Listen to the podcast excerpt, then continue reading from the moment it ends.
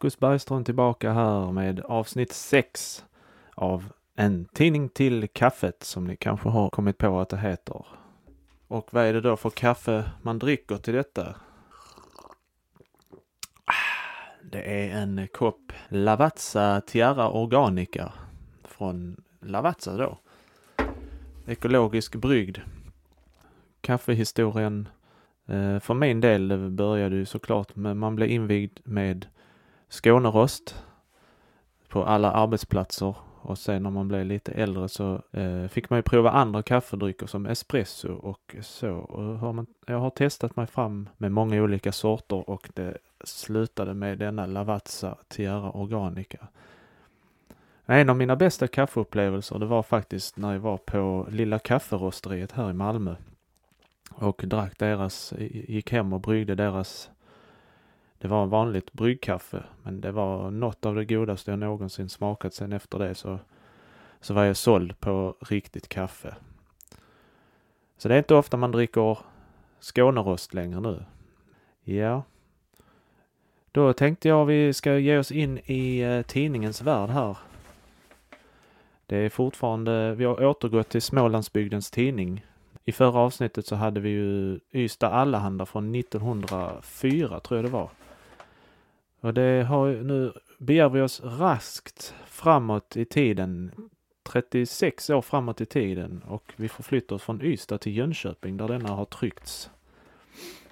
Och eh, ja, vad är det då? 1940, det är mitt under brinnande kriget. Man märker här i tidningen när jag har gått igenom den att eh, det är mycket som har liksom, det har sparats på mycket. Man är orolig. Ja, lite som idag. Eh, kanske inte exakt samma sak som idag med Ryssland och, och, deras invasion av Ukraina, men något i den stilen är det. Och det är mycket som stramas åt kan man säga. Vi börjar här med eh, SLKFs månadskrönika. Jag tänkte bara läsa några utdrag ur den. SLKF är Svenska lantbrukare eh, och kvinnoförbundet.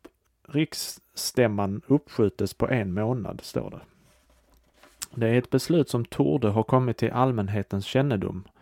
Det är Skåne som vill ha det så och som hoppas på att kunna hålla det planerade rikstinget i början av juli istället för i början av juni och som SLKF inte utom i nödfall vill separera från den gemensamma stämmotiden får vi väl rätta oss därefter, även om det skulle bli mitt i slottern för de sydliga, sydliga delarna av landet.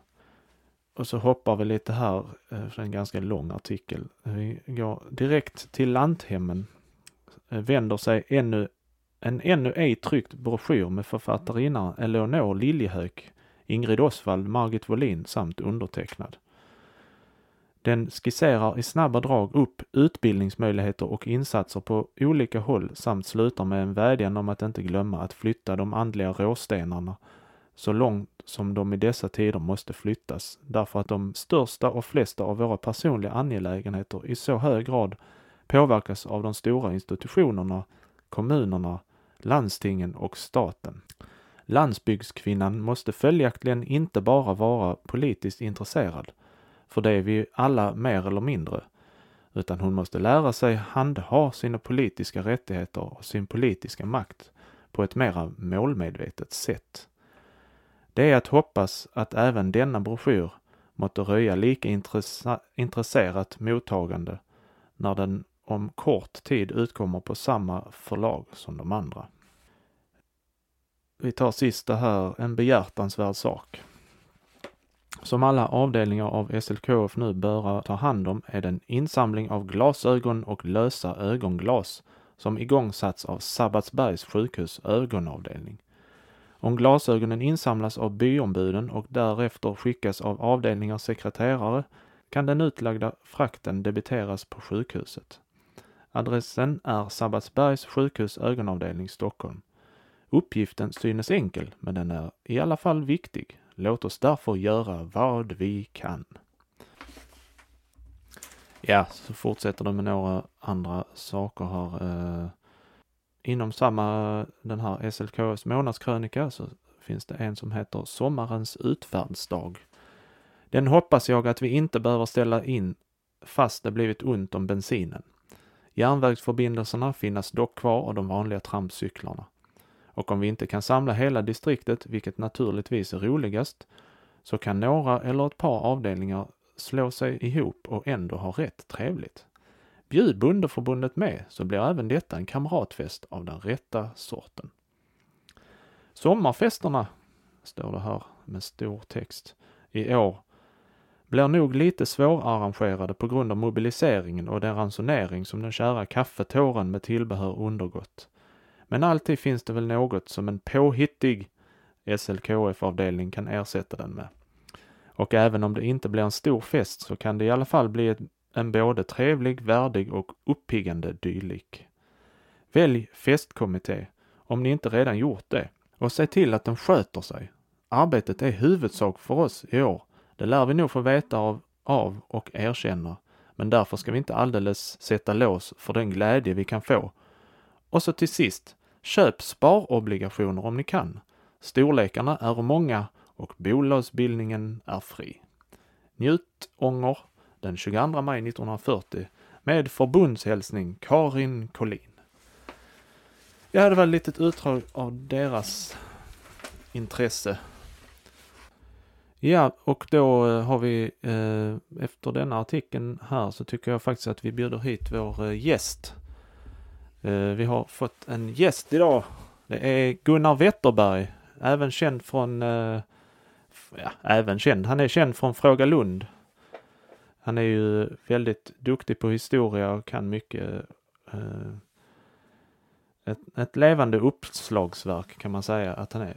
Välkommen in eh, Gunnar, du kan komma in nu. Ja. Är det här man sitter ner? Ja, precis. Sätt det här. Men eh, eh, Gunnar, jag tänkte det var roligt att bjuda in dig, för du kan ju så mycket. Kan du inte berätta något intressant om, eh, vi pratade ju precis om andra världskriget. Kan du inte berätta något intressant som, som man var tvungen att göra under andra världskriget i Sverige? Ja, och tack för att jag fick komma förresten. Det var väldigt trevligt. En av sakerna man gjorde under andra världskriget, det var ju att hästarna, när de fick foder, då fick de cellulosa ifrån skogen utblandat med melass för att få det att smaka gottigt. Oj, det var, eh, det var lät riktigt eh, konstigt. Eh, det visste jag inte att man kunde äta ens. Var, ehm, kan du berätta mer om eh, vad, vi, vad vi ersatte våra matvaror med?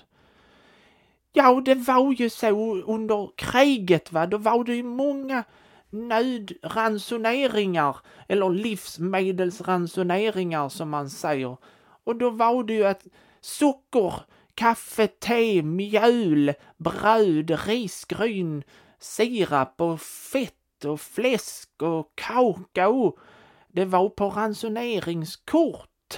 Och ransoneringskort innebar ju att man var tvungna att maximalt utnyttja allt som fanns att tillgå i matväg. Och då fanns det många smarta lösningar. Det var husmodern i hemmet som var uppfinnaren. Eftersom kaffe var en importvara så var det en av de första livsmedel som sattes på ransoneringskort. Samtidigt så hette det precis som idag att en viktig funktion för att vardagen skulle fungera och kännas som vanligt fast det var krig, det var ju att kaffe skulle finnas tillgängligt. Jag vet ju att under tiden under kriget, då var det så att en nybryggd kopp kaffe kunde vara utblandat med så otroliga saker som potatis, humle, maskrosrötter, cikoria, ekollon, rödbetor och så vidare. Oj, det visste jag inte. Det var verkligen intressant att höra. Men du, eh, Gunnar, hade du kunnat sitta med lite under programmet här, för vi läser ju ur den här Smålandsbygdens tidning från 1940, så jag tänkte om du har lust att bara sitta med eh, i bakgrunden och när du tycker att det finns något viktigt att säga så kan du ju hoppa in. Det hade varit jätteroligt. Ja, absolut kan jag göra detta, för jag har ju ändå en buss som jag måste passa och den går inte i förrän ungefär en timme och 29 minuter. Ja men det är ju perfekt. Jag kommer inte, jag kommer inte hålla på så länge med detta programmet. Ja, men då går vi vidare då. Då sitter eh, Gunnar i bakgrunden och kommenterar. Och det är apropå, står det här. Apropå. Pengarna fortsatt, fortsätter att cirkulera trots krig och kungörelser av dunkelt och svårbegripligt slag. Blir det lite svårare kristid så är det bara om den kontanta och lättrullade valutan skulle stanna en något kortare tidsperiod hos den enskilde individ som tillfälligtvis förvaltade honom förvärvade pundet. Även om han eller hon beslutar sig för att spara kovan så skall den vanligen ändock utgivas från den enskildes börs, kassafack, strumpläst eller vad det nu kan vara för ett inbäddat förvaringsrum. Tidningarna har nyligen kunnat berätta en tragikomisk historia som framkommit vid polisens forskningar i det ouppklarade Stiby-mordet. En av de misstänkta och förhörda personerna, en dräng, hade förvarat 90 kronor på ett så pass lättillgängligt ställe som en rockficka utgör. Summan var inte stor och kanske inte risken att förlora den heller. Men när drängen en dag hade hängt upp rocken i ladugården föll den ner i svinstian där grisarna tog kål på plagg och pengar. Man torde kunna beräkna drängens grämelse över att han inte hade, att han inte hade valt ett säkrare förvaringsrum åt sina pengar. Nu fick han inte ens ränta på dem med de, denna placering. Har man en aldrig så liten slant till övers och kan man placera dem så att man kan hoppas att den giver utdelning i en eller annan form, så gör det alltid tillvaron lite drägligare. Att försvarslånet skulle komma att anses som en, en sådan där värdefull placering med gott ändamål och största nytta var precis vad man väntade och önskade. Nu är svenska folket på god väg mot 500 miljoner. Kanske kan den siffran till och med ernås utan att alla hinner få vara med. Jag tänker på de som inte kommer sig för i första taget. Det har blivit alla tiders största obligationsförening. Det skickas någon slant hit till våra trakter också så att cirkulationen är inte helt ensidig. Som bekant har 100 000 hamnat i Sävsjö där 50 personer i måndags av den stora obligationsvinsten fingrar 2000 kronor vardera. Medlemmarna i denna obligationsförening får sålunda ett litet välkommet tillskott som de vackert demokratiskt för övrigt delar med de andra 49 utvalda. Vi gissar att obligationer blir lättsålda varor en tid framöver i Västra Härad. Det kan vara bra att sådär på nära håll få ett exempel på att något plötsligt men samtidigt glädjande kan inträffa. Vårt vardagsliv blir allt mer inlänkat i noggrant utspekulerade banor. Vi får i många avseenden gå i fabriksgjorda skor och äta precis vägda bröd eller knapra på ransonerade sockerbitar. Om det stramar till mera så kommer antagligen lotteriföretag och annat som bjuder överraskningsmoment att få ständigt ökad omsättning. Vi vårdar nämligen ängsligt den djupt rotade böjelsen att söka, finna och vinna. Slut på artikeln här. Jag tyckte den var ganska intressant. Det handlar ju lite om hur vi är tvungna att spara under svårigheter. Ja, då får vi vända sida här. Då hade vi sidan två här. Och det är en olyckshändelse i Jönköpings län. Eh, en olyckshändelse inträffade i onsdags i Wallmans mjölkaffär, Torp, Torpagatan 3 i Jönköping. En där anställd yngling vid namn Karl-Erik Widegren råkade falla omkull på en lastbrygga som finns åt gårdssidan och i fallet ådrog han sig en del skador i ryggen och blev medvetslös. I ambulans forslades den skadade till lasarettet där det konstaterades att ett par reben brutits. Lite längre ner här så har vi förstoringsagent. Förstoringsagenten Helmer Dahlberg som häromdagen rannsakades i Jönköping för diverse bedrägerier med fotografiska förstoringar försattes på fri fot men anhölls strax efteråt, har åter förklarats häktad. En rad nya bedrägerier har under den senaste tiden upptäckts och kommer att framläggas under den fortsatta utredningen. Synd om Helmer där. Eller synd är det kanske inte. Han förtjänar väl det. Eh, vi tar vidare här. Razzia mot dörrknackare har företagits av polisen i Jönköping. I allmänhet är det mest äldre män som är ute på luffen. Vid razzian blev 11 personer poliserade. Slut på artikeln. Eh, då tar vi den sista här i detta utdraget i Jönköping. Tekampen i ladugårdarna heter det.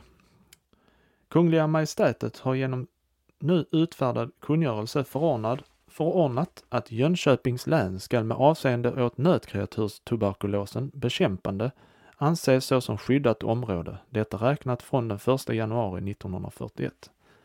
Till Jönköpings län få som följd härav icke utan särskilt tillstånd från Medicinalstyrelsen införas nötkreatur från områden vilka icke blivit förklarade för tuberkulosfria eller skyddade.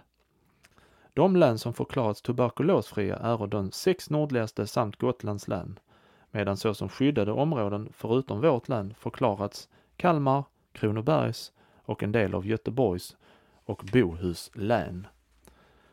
Bohus län var särskrivet faktiskt. Ja, där ser man. Det var tuberkulos. Det var när den härjade i Sverige.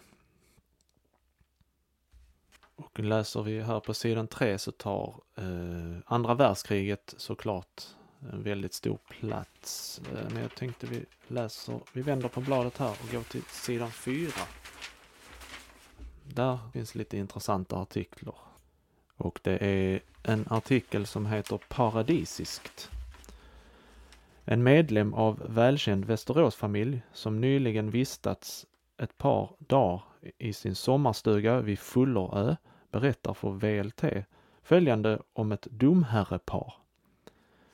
Klockan fyra en morgon hördes en, ett egendomligt krafsande ljud från ett av fönstren, vilket ljud upprepades till dess den som bodde i rummet fann sig föranlåten att se efter vad det var fråga om. Det visade sig vara en domherre som på detta sätt gav sig till känna och av hans egendomliga beteenden föreföll det som om det vore något särskilt han ville. Domherren visade ingen rädsla för människorna. Han flaxade omkring så nära att vingarna berörde en av de närvarande. Sedan flög han iväg ett stycke mot en skogsdunge, men vände upprepade gånger tillbaka till de personer som nu rörde sig i den riktning fågelns flygriktning gav anvisning om. Framkomna till en av granarna fann man nu domherrens maka med ena foten fastkilad i en grenklyka, flaxande med ena vingen, matt och kvidande. Sedan fågeln frigjort från sin fångenskap genom ett försiktigt bortskärande av bark hoppade hon först lite ostadigt och vimmelkantigt omkring på marken framför människorna som nu från flera stugor kommit till städes. Småningom lättade hon till flykt.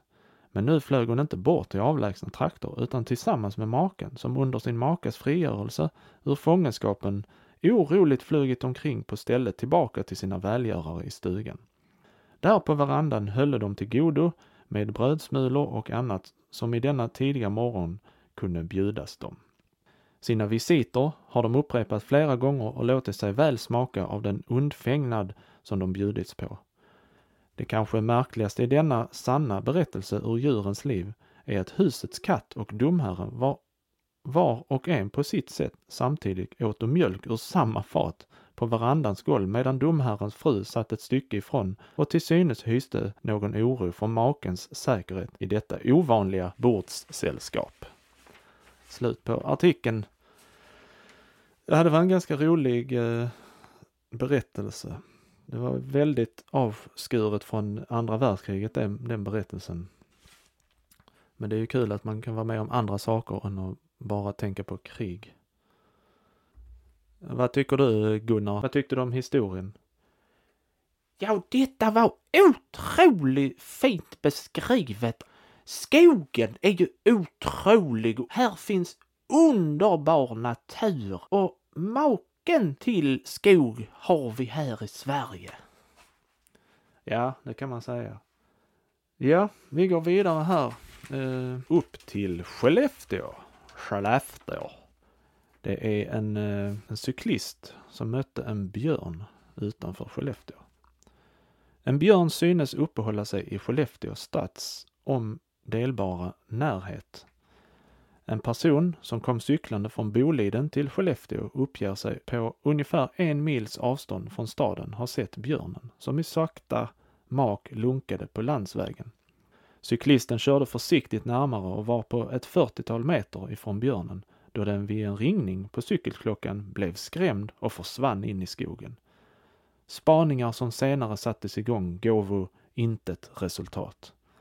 Överjägmästare Hederström har givit tillstånd att björnen får skjutas då nu kreaturen släppas ut på bete fruktar man att björnen ska åstadkomma skadegörelse bland dessa. Ja, det är otroligt. De var tvungna att jaga och skjuta björnen när de var ett 40-tal meter ifrån och när han ringde i ringklockan då försvann han ju. Så jag fattar inte varför de skulle skjuta honom men det kanske, det var väl säkerhets... Ja, det var ju på grund av att man eh, att djuren skulle släppas ut på bete då. Men ändå kanske lite överdrivet. Skogen är ju inte bara fantastisk, den kan vara väldigt skrämmande också, som vi tydligt hör här. Ja, då har det blivit dags för något annat.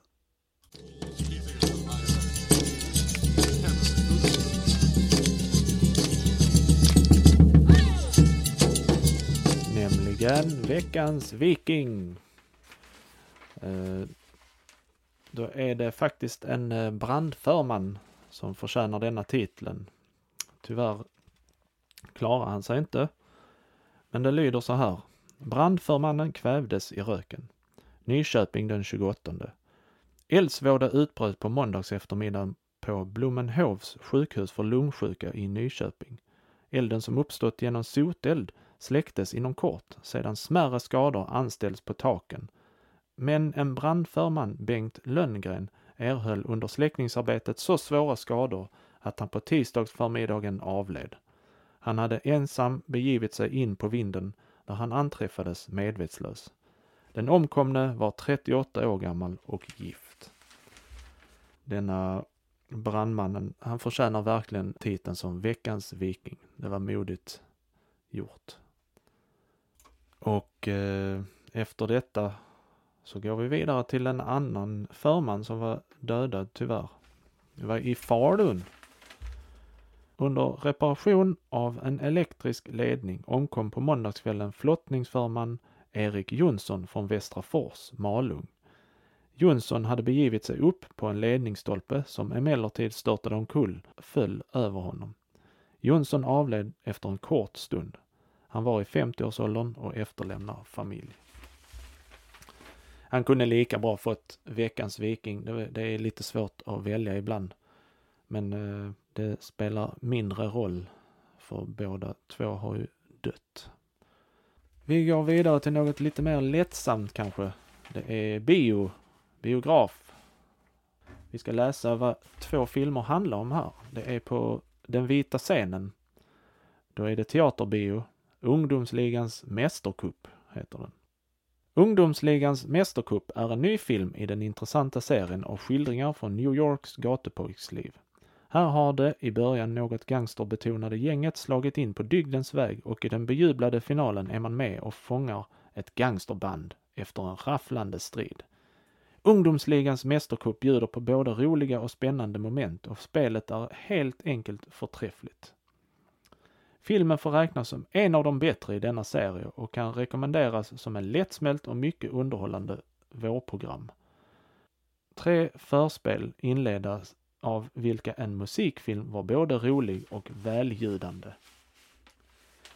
Ja, den filmen har jag aldrig sett. På Saga så går det en annan film som heter Scotland Yards fiende nummer ett. Och så ser man en bild på en eh, man i plommonstop, jacka och slips som tittar snett åt vänster, väldigt misstänksamt. Och det står så här. Hade Edgar Wallace kunnat lämna de andevärldar där han nu dväljes och igår placerat sig i Sagabiografen där man hade premiär på filmversionen av Scotland Yards fiende nummer ett hade väl en skammens heta glöd färgat hans vetebullskinder. för så vitt materialiserande andar har förmåga att rådna eller överhuvudtaget är utrustade med kinder. En av de senkomna skuldmedvetandets blygsel över att han åstadkommit ett alster bestående av en sådan oändlighet enkla effekter. Om han istället bleknat av avundsjuka över att engelsmännen gjort något så stilfullt och snärtigt av hans synnerliga dyktofonroman. En så gnistrande utformning skulle väl aldrig ens den mest durkdrivne Hollywood-regissör gått i land med. Och inte blev det hela sämre av att man fått möjligheter att utnyttja, och det bör ju vara ett förträffligt avlatsbrev för Wallace, en av de mest festliga romandetektiver som skapats. En koncentration av den tjuriga engelska charmfullheten och stillsamma hu humorn. Det vore ganska, kanske för mycket att säga att Gordon Hakers framställning av denna roll går till filmhistorien, men den är i alla fall en förstklassig prestation. Slut på artikeln. Ja, det var kul att läsa lite om filmer. Ja, då går vi vidare till något kanske inte lika intressant, men det är, eh, eller underhållande, men det är i alla fall lite intressant.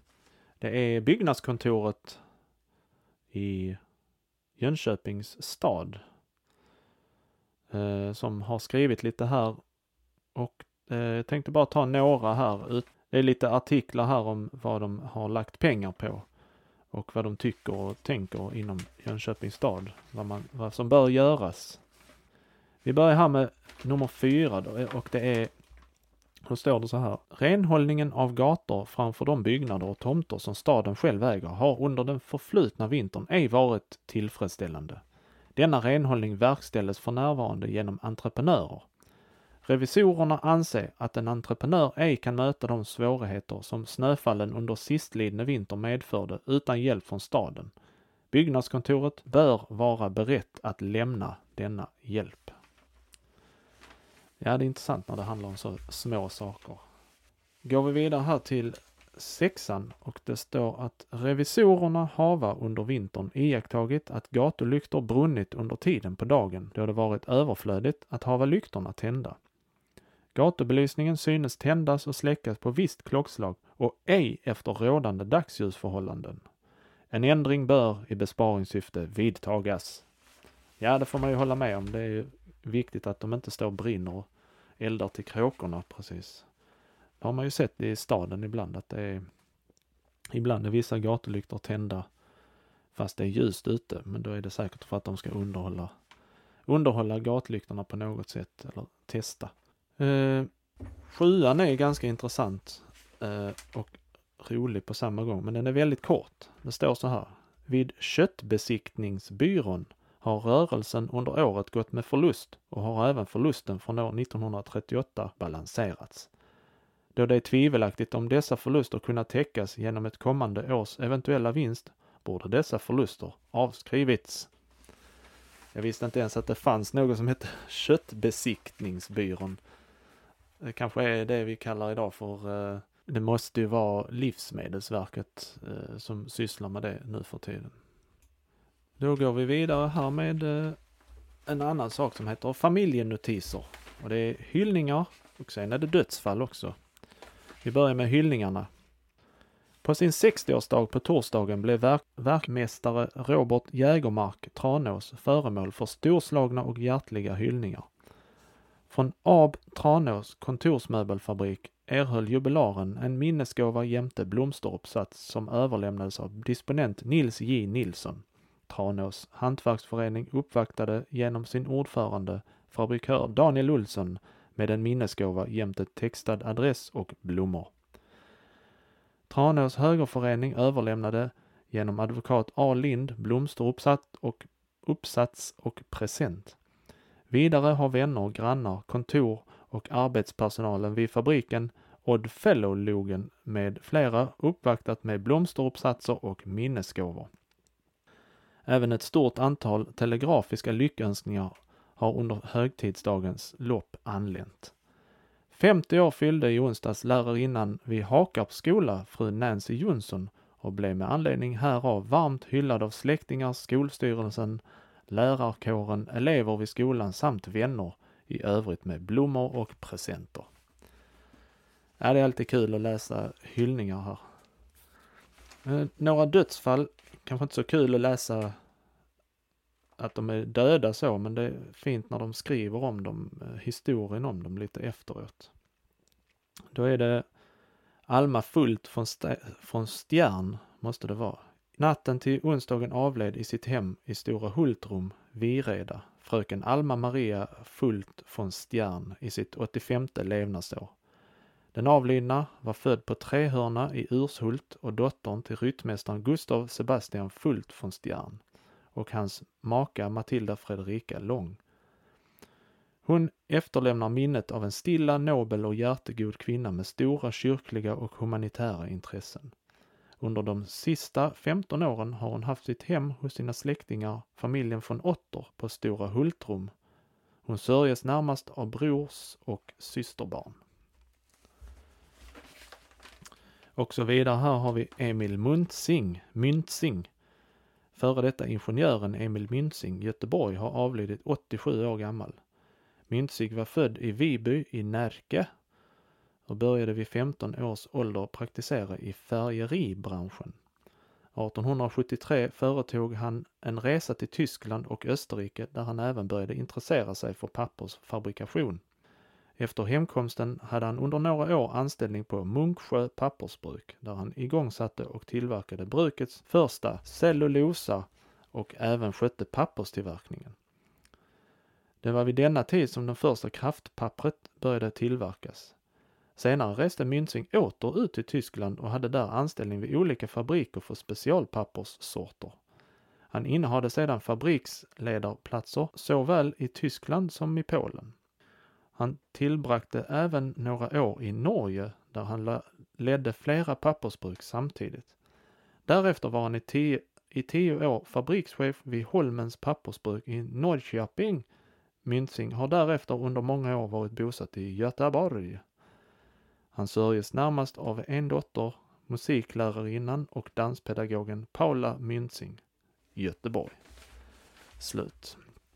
Ja men det är ganska intressant att läsa dem för då får man reda på deras liv.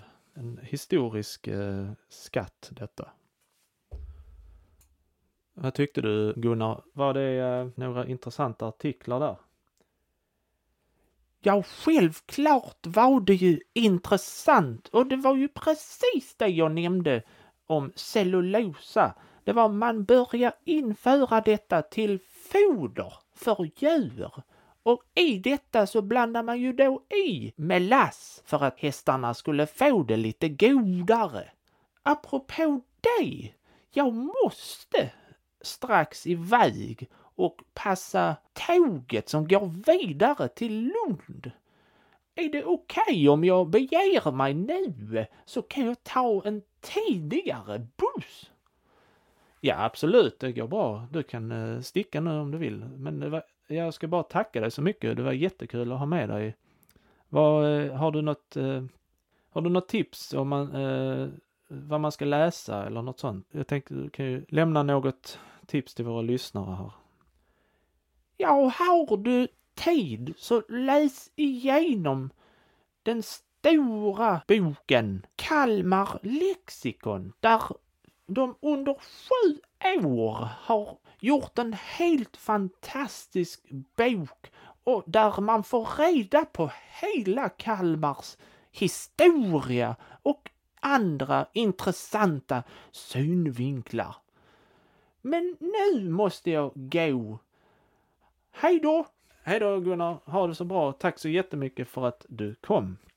Det var Gunnar Wettergren, mina damer och herrar en helt fantastisk man som aldrig slutar att förvåna med sina sin fakta och sin historieberättning. Han är lite som eh, historiens Leif GW Persson får man säga.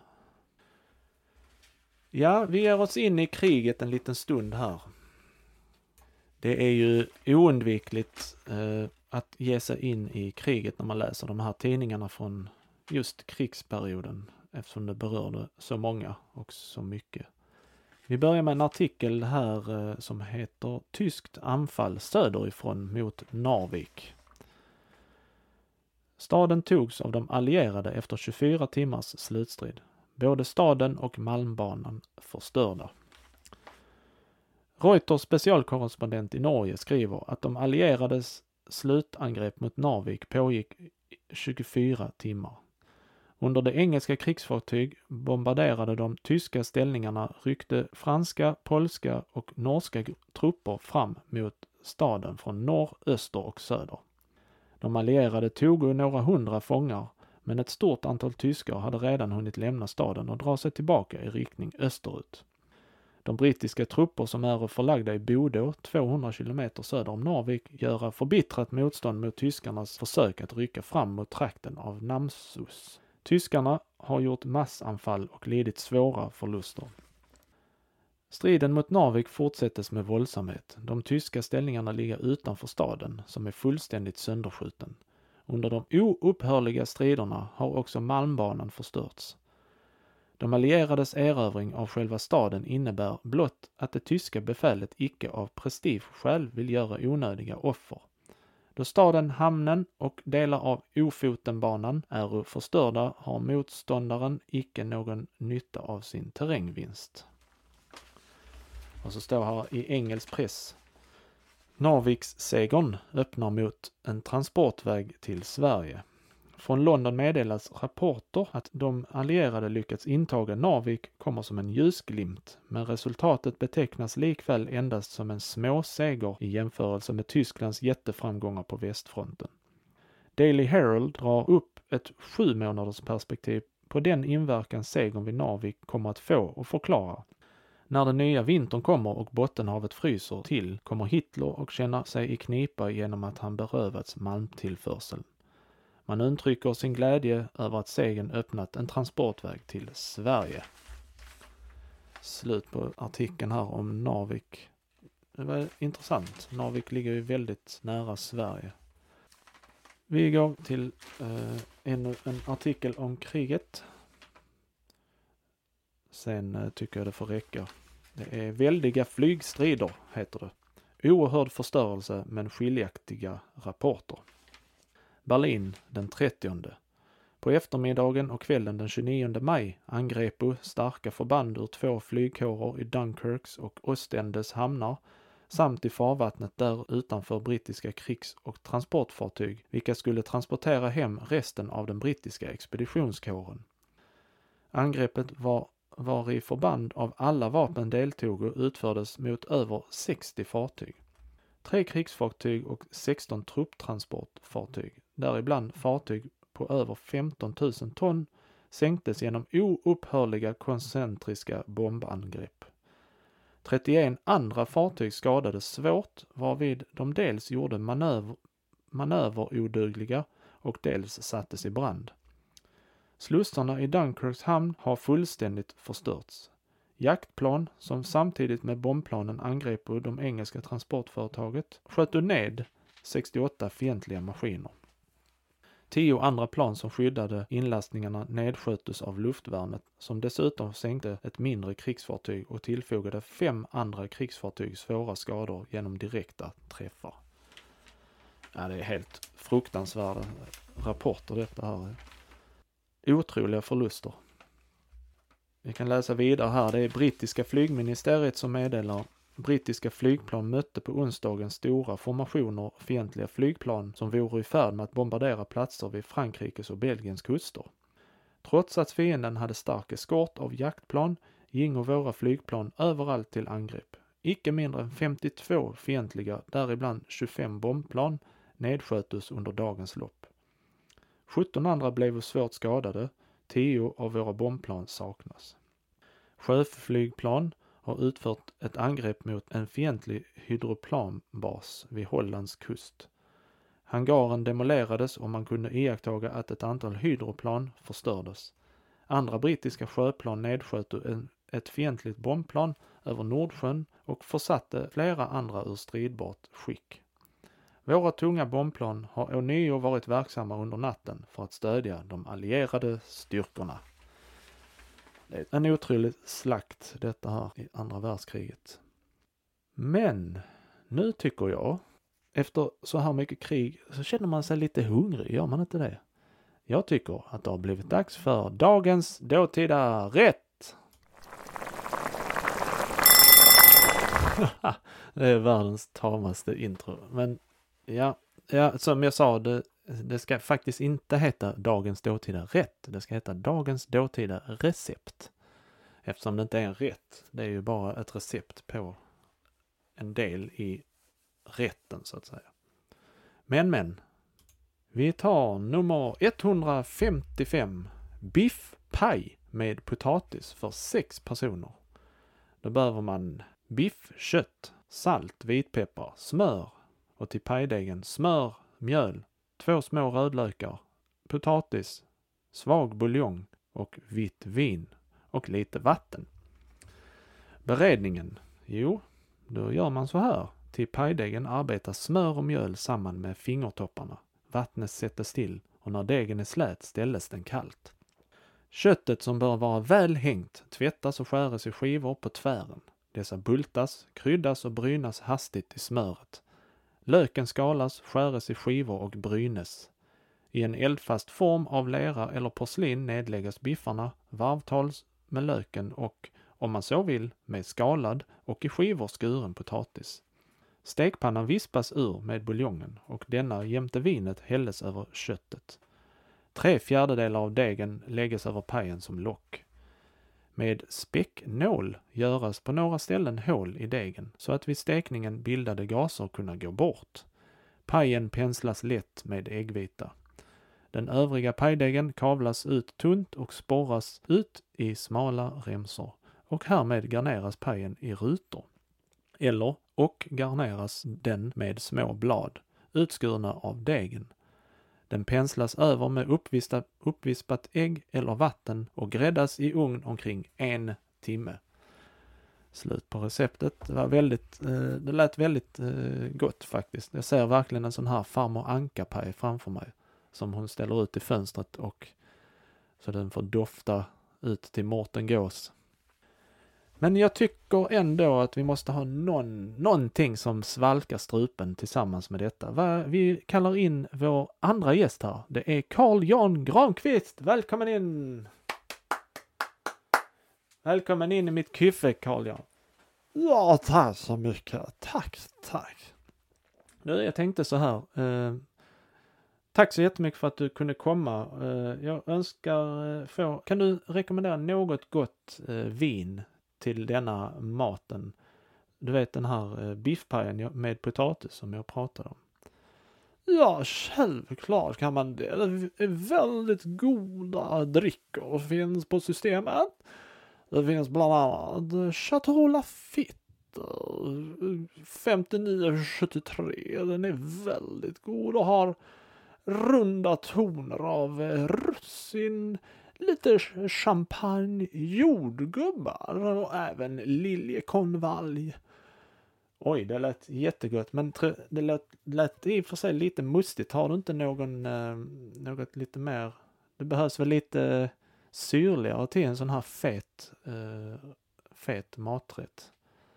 Till de feta rätterna så använder man ju vita viner med till exempel en Riesling eller Moreau Chardonnay 75-700 ifrån Frankrike. Den är väldigt torr, medelfyllig och gröna päron och lite örtig twist. Och den kommer gå rakt upp i gummen och fylla hela munhålan med god vin. Och sen har vi det sista, det är ju en Morlini, i Skansan och Reserva Morris Fan från 2015. Den är ju en av de bästa viner jag har provat någonsin. Den är fyllig, den är väldigt körsbärig och har örter, viol, läder, tobak och en fin, fin längd som avslutas i munhålan. Oj, det lät jättegott. Du, eh, tack så jättemycket för att du kunde komma hit, eh, Carl Jan, även om det var en väldigt kort visit. Ja, självklart kommer man om det finns pajer här. Nej, alltså det finns inga pajer. Det är ju, du skulle bara tipsa om vin till pajer. Ja, så. Jag som trodde det skulle komma en härlig västerbottenpajer. Men nåväl. Jag får väl gå och handla det på eh, saluhallen på Hötorget. Nåväl, ciao! Hej då! Tack så jättemycket för att du kunde stanna förbi här. Jag vet att det är lite omväg. Stort tack! Ja, det var dagens dåtida recept här. Vi får tacka Carl Jan för att han kunde komma förbi. Det är alltid kul att få lite tips till maten. Vi har några artiklar till här innan vi avslutar för idag. Det är en revolverman i Gävle. Revolverman jagas av stort polisuppbåd. Dramatisk händelse i Gävletrakten, det gav polisen spår. Gävle den 30. Ett manstarkt polisuppbåd jagar för närvarande efter en revolverman som gör trakterna i Hedesunda, Gysinge och Ålbo osäkra. Förhistorien är en dramatisk händelse som inträffade i Österfärnebo på onsdagen. Fjärdingsman Jonsson befann sig på tjänsteresa i bil genom byn Klappsta och mötte därvid en cyklist som föreföll misstänkt. Fjärdingsmannen erbjöd honom att åka med i hans bil, vilket mannen tycktes acceptera. Under det att fjärdingsmannen surrade fast cykeln på bilen sprang mannen emellertid till skogs sedan han kastat ifrån sig sin väska. Denna visade sig innehålla en del tjuvgods, bland annat revolverpatroner. Landsfiskalen alarmerades liksom stadspolisen i Gävle och senare påträffades mannen i Gysinge. Men han hotade de förföljande med en revolver och lyckades undkomma åt Ålbohållet. En förstärkt poliskedja har sedan energiskt spanat efter honom, men hittills utan resultat. Det är fastslaget att den efterspanade mannen på tisdagen hotat en flicka i Valbo. Han har rymt från en militärförläggning utanför Stockholm natten till måndagen varvid han tillgreps, tillgrep dels cykeln och dels två pistoler samt 125 skott. Pistolerna vore av Walter-modell med vita kolvar i vilket ingraverats bokstäverna SAPK. Stockholms allmänna pistolklubb. Mannen heter John Arthur Sederlund och är född i Visby 1907. Slut på den. Ja, tänk om eh, Palmemordet hade haft så mycket ledtrådar. Då hade, då hade det nog löst, lösts lite snabbare det är ändå otroligt att de lyckades. Nu har de ju utnämnt Skandiamannen eh, till eh, det starkaste kortet, att det är han som har dödat Olof Palme.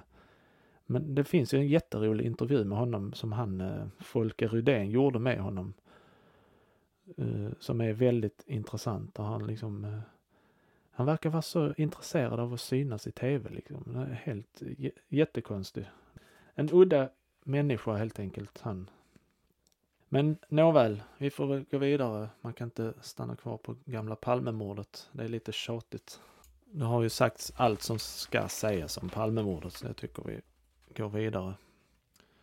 Nu ska vi snacka om riktigt lokala nyheter. Det är Huskvarna Korpis som startar på tisdag. 12 lag anmälda. Två undantag när samma som förra året. Huskvarna Korpis, den det sportintresserade vapensamhällets speciella kvällsnöje startar om tisdag då de första kvalificerade matcherna inleder jätteturneringen. 12 lag eller lika med fjolårets siffra deltaga i kampen. Enda förändringen är att smärglarna och pressarna av kända orsaker inte kunnat ställa upp. I övrigt är det de gamla välkända korpisgängen som är med. Nytillkomna för året är kontoristerna och Vatten och Ånga, vilka senare egentligen tillhör Jönköping men på grund av representationsbestämmelserna där inte kunnat mönstra lag därstädes. Laget är alltför välbekant för att behöva någon närmare presentation. Placeringen i finalen förra året talar ju en del om lagets kapacitet. Första drabbningen blir tisdag kväll klockan 7.30. Redan inledningen varslar om vad som komma skall, ty då drabbar två av favoriterna nämligen cyklarna och ramarna, samman. Utgången är helt enkelt omöjlig att förutsäga. Hjärtorpsvallen blir skådeplats som vanligt och vederbörande gör klokt i att komma i tid. Ja, det var som sagt en väldigt gullig beskrivning av Huskvarnas korplag i fotboll. Ja, vad har vi sen då? Jo, vi tar den här, eh, går vidare till andra sorts nyheter. Det är, handlar om det första ubåtsangreppet i världshistorien. Det första ubåtsangrepp i krigshistorien inträffade 1812. Det var i samband med de fientligheter som bröt ut mellan England och de nordamerikanska staterna när britterna försökte spärra handeln mellan Amerika och Frankrike. England hade sänt ett antal krigsfartyg till Nordamerika och ett av dessa, Ramillis, låg för ankar på Redden vid New London. På kvällen den 13 juli 1812 trodde sig vakthavande officeren ha upptäckt ett märkvärdigt föremål i närheten av fartyget. Han slog larm och fartygskommandanten och manskapet rusade upp på däck. Något mystiskt föremål stod emellertid inte längre att upptäcka och den vakthavande fick en kraftig åthutning för det falska larmet. Man ämnade återgå till ordningen då den egendomliga tingesten på nytt rapporterades. Från relingen kunde man se de dunkla konturerna av en stor jättefisk som sakta rörde sig under vattenytan. Fartygsbefälhavaren gav omedelbart order om att lätta ankar och krigsfartyget stack genast till sjöss. Stämningen ombord var inte den bästa. Man hade allmänt en känsla av att ha stött på en hemlig fiende om vars sätt att vara man inte hade den blekaste aning. Fram på natten rapporterades en matros, rapporterade en matros att han hade hört ett egendomligt buller vid ena fartygssidan. Något särskilt anmärkningsvärt kunde dock inte upptäckas just vid det tillfället. På morgonen visade det sig däremot att någon försökt borra hål i ena fartygssidan ett stycke ovan vattenlinjen. Den mystiska undervattensbåten hade tydligen varit framme och försökt anbringa en dynamitladdning i det engelska krigsfartyget. Av någon anledning misslyckades den tilltänkte sprängningen och Ramillis klarade sig. Antagligen rörde det sig om en senare upplaga av den ubåt som konstruerades av Day 1773. Redan då lyckades denne bygga en undervattensbåt som kunde hålla sig under vattnet i 24 timmar och på ett djup av 10 meter. Vid ett försök att gå djupare ner gick båten emellertid till botten och Day omkom. Det är alltså 128 år sedan den engelska flottan för första gången råkade ut för detta förödande vapen. Ja, det var in väldigt intressant. Uh, vi går vidare. Västbobygden. Det är faktiskt ännu födelsedagshyllning, men jag tyckte det var så intressant, det var så lokal beskrivning här av honom. Födelsedagshyllning. 60 år fyllde den 29 dennes före detta sågmästare Karl Johansson Nyhem, Kållerstad och blev på högtidsdagen uppvaktad av släktingar och vänner. J är född i Västergötland och kom i unga år till Kållerstad där han anställdes som sågmästare i Larsson och Company sågverksrörelse. Denna rörelse utvecklades senare och kom att omfatta även en kraftstation. J har med omtanke och plikttrohet skött denna vid sin syssla. När han omsider lämnade sin befattning till en son tog J hacka och spett och började röja och odla på ett område i Råsa som han köpt. Där lyser nu de gröna åkrarna och betesvallarna fram mellan vitstammiga björkar. Där, som för ett tiotal år sedan var ödemark, höjer sig nu såväl boningshus som ladugård, nymålade och vackra. De står där som en symbol till arbetets ära.